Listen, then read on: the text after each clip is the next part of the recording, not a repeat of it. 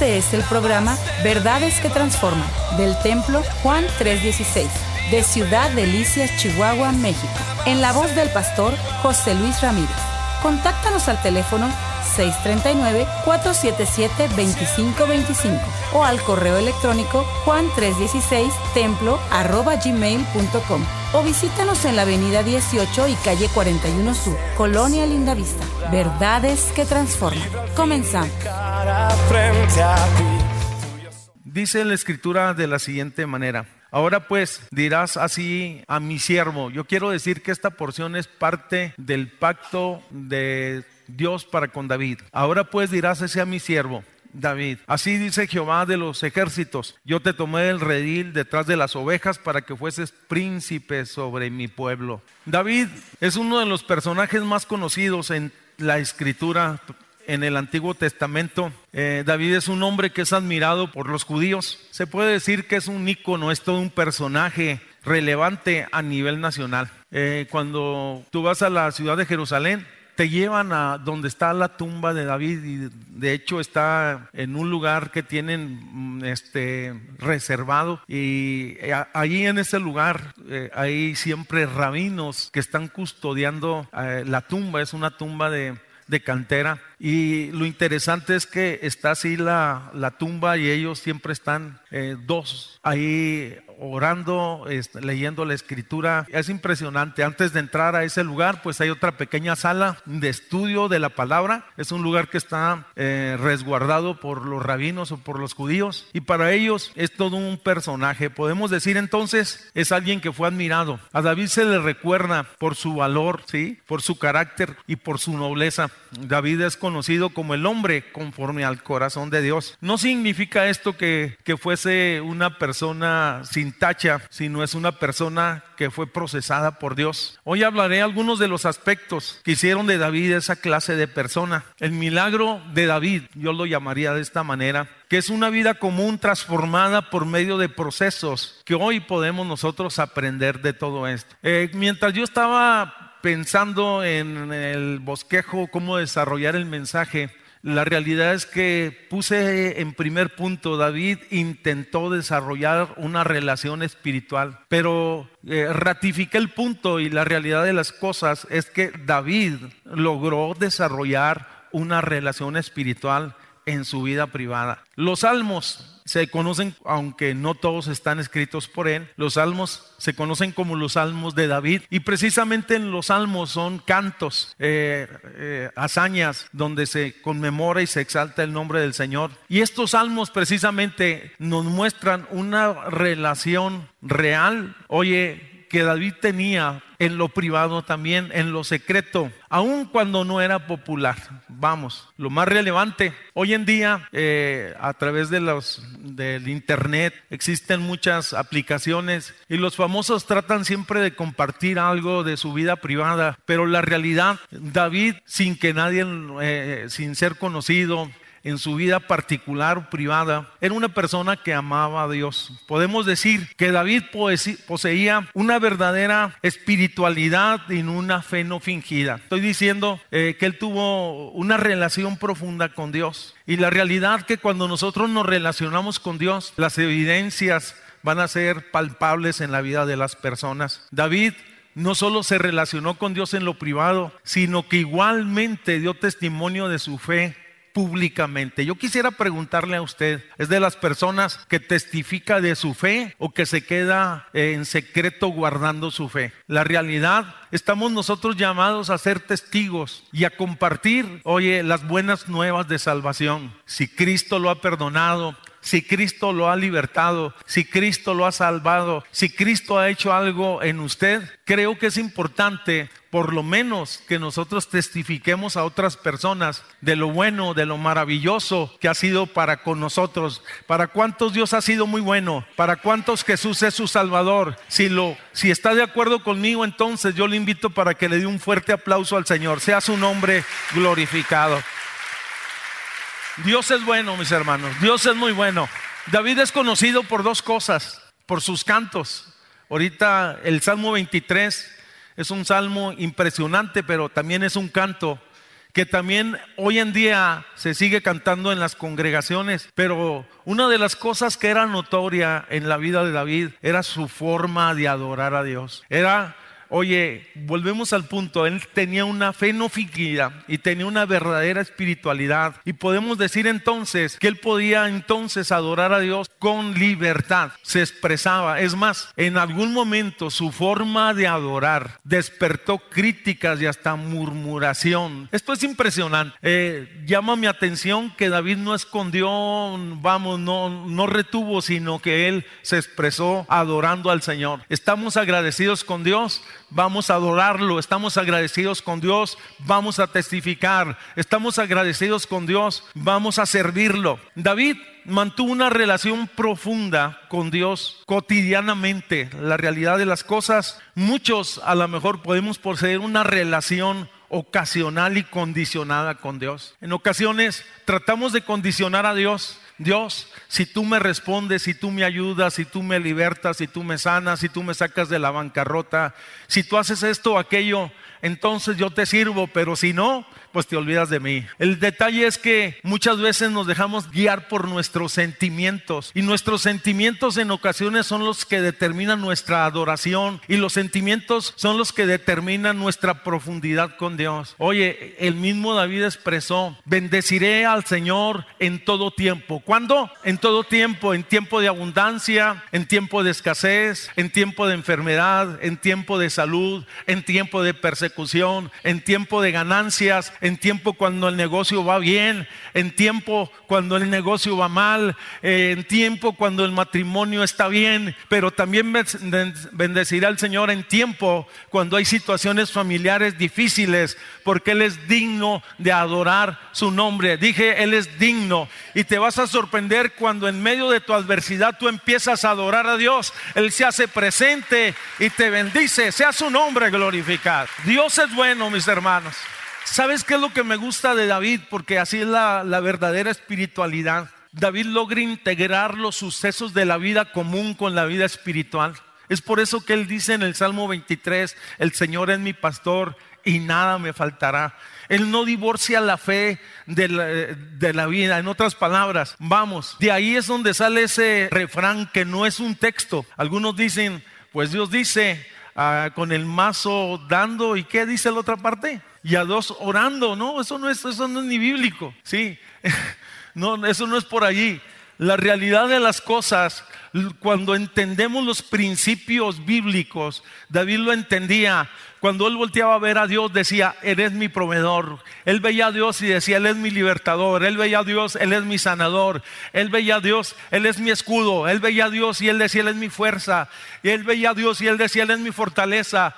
Él, él veía a Dios y veía todo lo que necesitaba en su vida. Dios es todo y la escritura dice que con Cristo nosotros estamos completos, sea su nombre glorificado, plenos, completos. No necesitamos nada, absolutamente nada. Con Él estamos completos.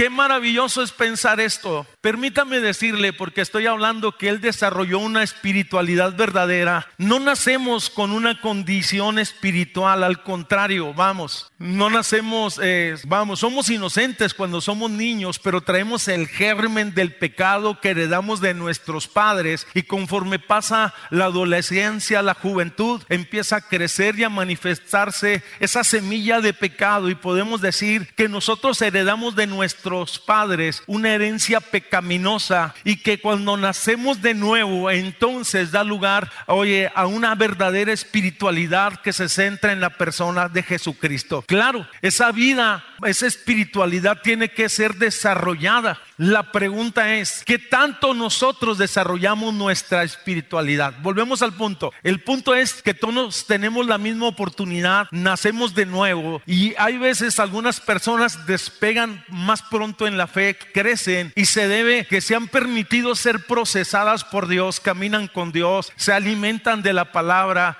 oye, se congregan. En otras palabras, se están cultivando su vida espiritual espiritual y en ocasiones tú los ves que algunos crecen y otros se quedan exactamente igual con la misma experiencia de salvación. No estoy diciendo que no son salvos, pero nunca van a desarrollar una verdadera espiritualidad de madurez y son niños espirituales que constantemente los ves tropezando, cayendo, levantándose y volviendo a tropezar. Estoy diciendo que todas las cosas ya se nos fueron dadas para que nosotros caminemos en la libertad con que Cristo nos ha hecho libres. Y si es así, si eres libre y estás consciente de que nos ha provisto de todos los recursos para crecer y fructificar para su gloria y su honra, entonces te invito a que le des un fuerte aplauso a Él. Así es. Nos dio su espíritu nos dio su espíritu, nos dio su presencia, nos dio su palabra, nos dio pastores, oye, nos dio hermanos en la fe. No tenemos por qué estar estériles en la fe, sino que debemos de ser fructíferos en la fe. Segunda cosa o segunda verdad, David logró desarrollar una espiritualidad integral. La realidad es que algunas personas solo desarrollan una espiritualidad que tiene que ver con el templo. Lo impresionante de David es que empezó de eh, no empezó de arriba, sino nació de una cuna sencilla, eran personas humildes. Se puede decir entonces que David era hijo de un labriego, de un eh, de una persona que tenía ovejas que se llamaba Isaí y que él era parte de esa familia. Él empezó desde abajo y la realidad Dios fue el que lo fue promoviendo. Por cierto, que David era el menor de su casa. Y tú vas viendo el desarrollo de la vida de David. Es un desarrollo muy sano. No se brincan las etapas, la realidad de las cosas. David es alguien que dio testimonio en su casa. Oye, que fue responsable con sus padres y después cuando es promovido, de igual manera, es una persona que va escalando, desarrollándose en la fe. Yo recuerdo que cuando comencé en los caminos de Dios, mi pastor me dio un consejo, dijo, mira, yo te, yo te recomiendo que tú camines, pero no te detengas. Hay personas que en ocasiones corren, se cansan, se fatigan y se caen. Me decía él, mantente firme, sigue caminando, confía en el Señor. Si algo pasa, agárrate de sus promesas. Hay algo que se me hace muy, muy interesante. David nunca menospreció sus orígenes humildes, jamás. La realidad de las cosas, cuando en alguna ocasión Dios le permitió llegar o conectarse con el rey de aquel entonces que se llamaba Saúl y lo manda a llamar el rey y le dice, ¿tú de quién eres hijo? La realidad que David dice, pues tu siervo, en otras palabras, soy hijo de Isaí de Belén. Es impresionante, oye, es un hombre sencillo, no es un hombre complicado. David no, nunca menospreció sus principios humildes. Oye, la realidad, aunque fue ungido en algún momento como rey por el profeta delante de sus hermanos, y a lo mejor estoy tomando algunos pasajes, eh, escenas de la vida de David, porque fue ungido en su casa. En otras palabras, Dios había determinado que David fuera el rey y esa, eh, ese ungimiento fue precisamente en lo secreto. El profeta le dice, Dios le dice al profeta, vete a la casa de Isaí y ahí este, te diré, ungirás a uno de sus hijos y dice que pasaron los mayores, eh, todos de una apariencia de buen parecer y Dios escogió a David y te voy a decir que es lo impresionante, después de que el profeta lo unge en su casa, David se regresó a cuidar las ovejas. ¿Sí me estás oyendo? En otras palabras, como decimos acá, no se le subió. Oye, ¿te imaginas lo que sucedería al día siguiente cuando era la hora de la comida? Eh, a lo mejor si David hubiera sido uno de esos chicos este, desubicados, hubiera dicho, pues ya no voy por los refrescos yo, pues yo voy a ser el futuro rey de Israel y ustedes son los que me tienen que servir a mí. No, señores. Esto es lo impresionante, hermano. La grandeza de David es que siempre se mantuvo ubicado. Y otra de las características que habla de una espiritualidad integral es que David nunca se promovió para ser, oye, en otras palabras, reconocido. Es más, no anduvo haciendo campaña para decir yo soy el ungido, yo soy el rey, yo soy la persona que Dios ha escogido. Nunca en la escritura vas a encontrar una frase como esa. La realidad de las cosas, la escritura dice que Dios mira a los soberbios de lejos y que el, y que el humilde tiene cabida y acceso a la presencia de Dios. David, su primera misión fue ser pastor y fue fiel. Vuelvo al punto, fue fiel en su casa. La segunda misión que se le asignó es que fuera músico en la casa, en el palacio para para ministrar al rey que estaba siendo atormentado. Fue fiel. La tercera asignación que se le dio a David es capitán del ejército. Fue fiel. La cuarta asignación que se le dio a David, hermanos, fue rey de Israel y fue fiel. Yo quisiera preguntarle, yo quisiera preguntarle sinceramente, usted que tiene tiempo en el cristianismo, ¿ha sido fiel a las asignaciones que se le han encomendado. Esto es interesante porque en ocasiones solemos como admirar a este tipo de personas y decir, wow, David, no, David era una persona común y corriente que se permitió ser procesado por Dios. Volvemos al punto, nos hemos, hemos sido fieles a las asignaciones que se nos han encomendado o nos hemos detenido en nuestro crecimiento. Yo le voy a decir algo, la realidad de las cosas, que cuando nosotros vamos y terminamos esos ciclos y los cerramos bien, entonces vienen asignaciones mayores para nuestra vida. Eso es lo interesante. Si usted ve las biografías de los grandes cristianos, de los evangelistas, de los pastores, se va a dar cuenta que son personas que cumplieron sus asignaciones en su congregación local, en su casa, en su familia, en su ministerio, y que Dios los fue llevando a cosas mayores. Así que si usted tiene una asignación en este momento, que tal vez usted considere pequeña, a los ojos de Dios es muy importante. Volvemos al punto. Se trata de tener una espiritualidad integral que abarca su casa, su familia, oye, y todo lo que está alrededor de él. Qué impresionante es esto. Tercera verdad, Oye, David logró desarrollar, por lo tanto, una vida equilibrada. Fíjate, podemos decir que David tenía los pies bien puestos sobre la tierra y el día al final de su camino, el día que dejó de hacer esto, entonces tropezó en la fe y tropezó en la vida. De la misma manera, la Biblia nos dice a todos nosotros, hermanos, que debemos de pensar, oye, en relación a nosotros mismos con cordura y que no tengamos un concepto más alto que el que debemos de tener, sino la medida justa. Eso es lo que dice la Escritura. La realidad es impresionante. David fue un gran guerrero fue un buen líder, un gran estadista, orden, pero David nunca perdió su esencia. Nunca perdió su esencia. La esencia, él estaba consciente. Por eso empezamos leyendo a David, lo tomé de los apriscos y lo traje hasta el trono, dijo Dios. David, en el fondo, seguía siendo aquella persona que estabas consciente, mi hermano, de que Dios lo había promovido y llevado a ese punto. Eso es lo interesante de las cosas. En ocasiones, Dios puede prosperarnos y puede bendecirnos económicamente y hay personas que pierden el piso, hermanos. Y es que peligroso es eso. Empezamos a tomar decisiones equivocadas. David en cada etapa de su, de su vida dio lo mejor de sí. Se puede decir que esto no es muy común hoy en día. Es importante, por lo tanto, saber equilibrar lo que soy con lo que yo hago. En otras palabras, y no te confundas. David, Dios le permitió ser eh, músico, David le permitió Dios ser eh, capitán del ejército,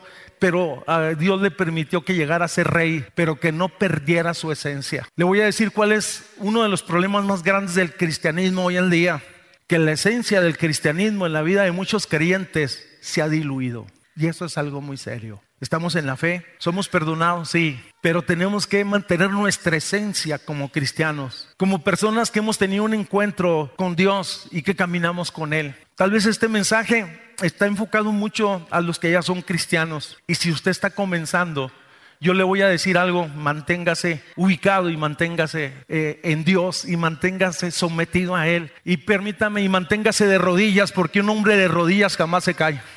En México, se le repito el término, ¿sí? Es importante saber equilibrar lo que soy con lo que yo hago. No perdamos el piso, sirvamos a Dios. Y sirvámoslo como Él quiere que lo hagamos. David fue formado en el desierto y le voy a decir que algo impresionante, se dejó formar por Dios. David se dejó formar por Dios. Dios lo enseñó, Dios lo inspiró. David, muchachos jóvenes que están aquí, no perdió el tiempo. No perdió el tiempo. Qué impresionante es esto. Cuando tú tienes una clara conciencia de quién es Dios y que tienes un propósito en la vida, tú te cultivas en Dios, tú creces en Dios. Y no estoy diciendo que vas a tener una vida frustrada y amargada.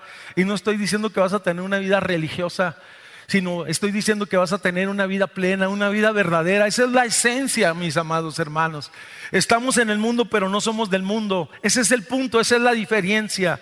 David se fue formado en el desierto y se permitió ser formado por Dios. En ocasiones Dios ha querido formar nuestra vida y nosotros, no nadie más que nosotros, no hemos crecido, no hemos madurado. Oye, estamos exactamente con una experiencia básica de salvación, pero estamos ahí en una estatura pequeña, vamos. ¿Qué estoy diciendo? David entendió los propósitos y discernió los tiempos de Dios. Fíjate qué impresionante es esto. Más adelante, mientras él estaba en esa fase de preparación, cuidando las ovejas de su papá, dice, de su padre, dice que en algún momento vinieron los osos, vinieron los leones. Dice el testimonio, y yo los maté, defendí el patrimonio. Pero te voy a decir algo, Aguas no se dedicó a matar leones y osos.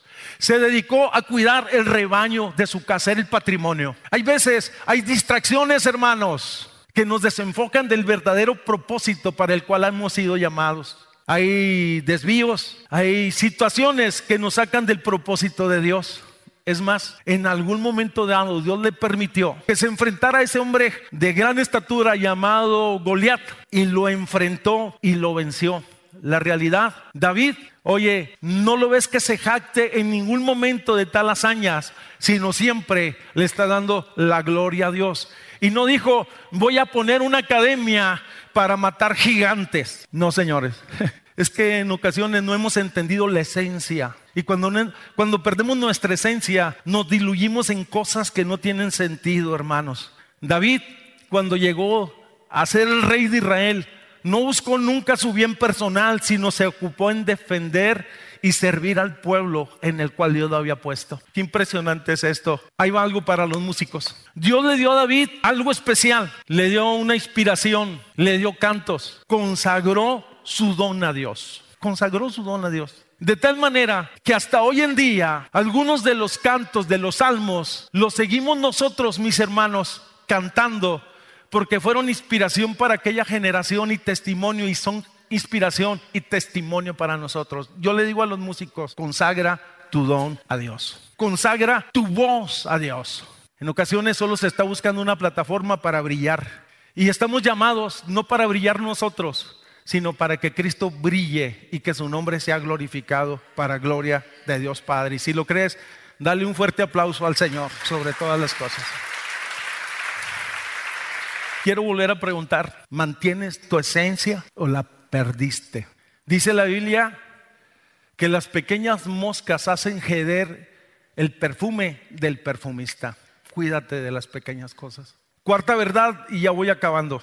Una de las características no solamente desarrolló una vida espiritual en lo privado y en lo público y mantuvo su equilibrio durante su vida, David, sino que David logró desarrollar una continua dependencia en Dios. Una cosa es lo que yo pueda hacer y otra es que yo pueda confiar en Dios. La realidad de las cosas. David, al igual que nosotros, les tocó vivir en momentos muy difíciles, hermanos. David tuvo pruebas, David tuvo luchas, David tuvo persecuciones. Es más, Mire, es tan impresionante la vida de David que en algún momento David, hermano, se hizo pasar por loco y andaba en una ciudad de los filisteos así, dispénseme, es lo que dice la palabra, con la baba caída. O sea, andaba ahí este, para sobrevivir, fingió que estaba demente y cuando lo mandaron llevar al rey dijo, tengo suficientes locos en esta tierra como para que me traigan uno más.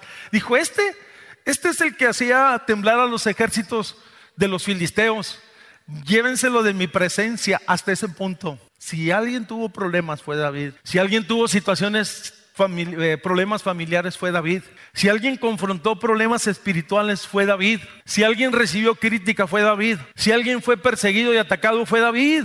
Si alguien, mis hermanos, este, perdió su casa en algún momento dado y perdió sus bienes fue David.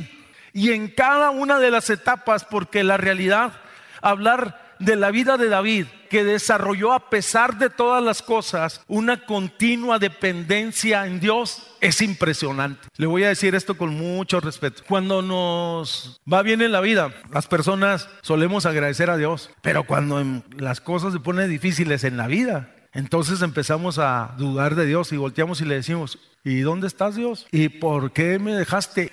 Y te frustras Dije que David logró desarrollar, oye, una continua dependencia en Dios. Qué impresionante es esto. Y solo menciono dos ocasiones, hermanos. Cuando David, cuando era solamente un jovencito y que se enfrenta entonces a Goliat. Y cuando Goliat lo ve, dice que lo menospreció, dijo este, este jovencito.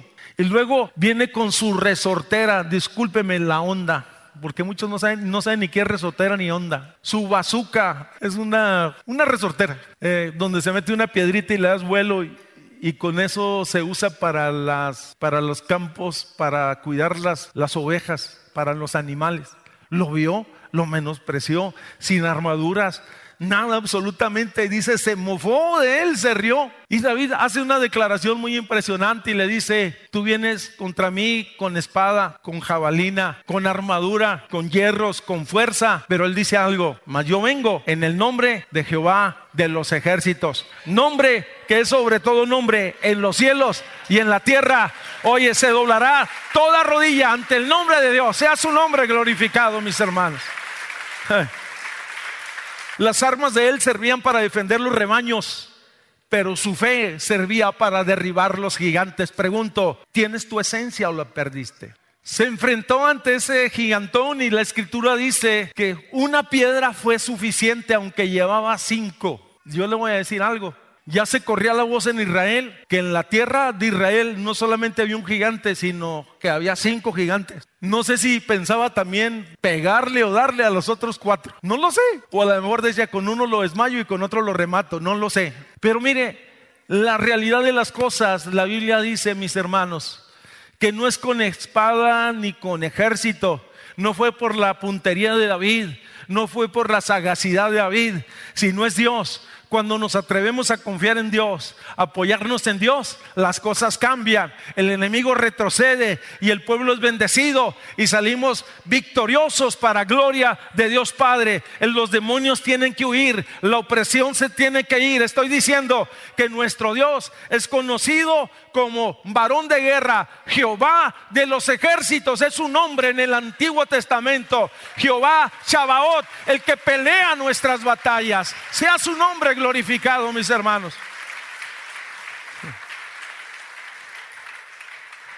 Esa fue una, dependió de Dios. Y por causa de que había vencido al gigante, lo promovieron entonces como capitán del ejército. Y cuando iba y salía y peleaba, oye, Dios le daba la victoria. Y luego la gente empezó a hacer una serie de coros o de arengas militares y decían, Saúl mató a mil David a sus diez mil y dice que cuando el rey Saúl escuchó esto, dijo, ya tienen los ojos puestos. Dice entonces que Saúl se llenó de celos y entonces decidió perseguirlo y decidió atacarlo. Y me llama la atención lo siguiente, cuando empieza la persecución que estoy hablando, cuando empieza esta persecución, hermano, es impresionante porque David donde huye o donde se esconde por primera vez antes de irse al desierto, se va al templo. Y se encuentra, eso está en, en Samuel capítulo 21, versículo 6. Dice que David llegó al templo y se encontró al sacerdote Noob y este le dio pan y una espada para el camino. Le dijo el sacerdote, llegó David y le dijo, necesito que me des de comer. Y había los panes de la proposición que habían sido consagrados para Dios y que solo los sacerdotes podían tomar de eso. Y es entonces que David dijo, estamos limpios. Fíjese qué impresionante es esto. Tenemos nuestras manos limpias, estamos rectos delante de Dios, podemos tomar ese pan. Y entonces le da a comer ese pan. Y dice, ¿tienen alguna espada en este lugar? En el templo dice el sacerdote, sí hay una espada, la espada que era de Goliat. ¡Ja! Qué impresionante es esto. Dijo, qué mejor que esa. Y es David que sale entonces del templo, oye, fortalecido y armado. Yo quisiera preguntarle, cuando usted tiene problemas, ¿a dónde corre? Cuando usted tiene crisis, ¿a dónde corre? Cuando el infierno se levanta en contra suya, ¿a dónde corre? ¿Cuál es su refugio? ¿Cuál es su fuerza? Wow. Qué impresionante es esto. No, no, no me diga nada, solo quiero que, que piense un poquito. Qué impresionante es esto. David, mi amado hermano, él había vamos, él sabía por experiencia que Dios era su refugio, que el Señor era su fortaleza. Oye, que él había escrito y escribió posteriormente y decía, con mi Dios yo desbarataré ejércitos, con mi Dios yo asaltaré los muros, con mi Dios yo tendré victoria, con mi Dios yo saldré de esta bronca, con mi Dios yo veré la salvación, con mi Dios yo veré la liberación, con mi Dios yo veré la restauración, con mi Dios, sin mi Dios no se puede, mis hermanos. Así es, darle un fuerte, pero bien fuerte aplauso. Encontré, se puede decir, que este era el secreto más grande de David, una dependencia absoluta de Dios en todas las áreas de la vida. Este fue el programa Verdades que Transforman del Templo Juan 316 de Ciudad Delicias, Chihuahua, México. En la voz del pastor José Luis Ramírez. Contáctanos al teléfono 639-477-2525 o al correo electrónico juan316 templo gmail.com o visítanos en la avenida 18 y calle 41 Sur, Colonia Lindavista. Verdades que Transforman.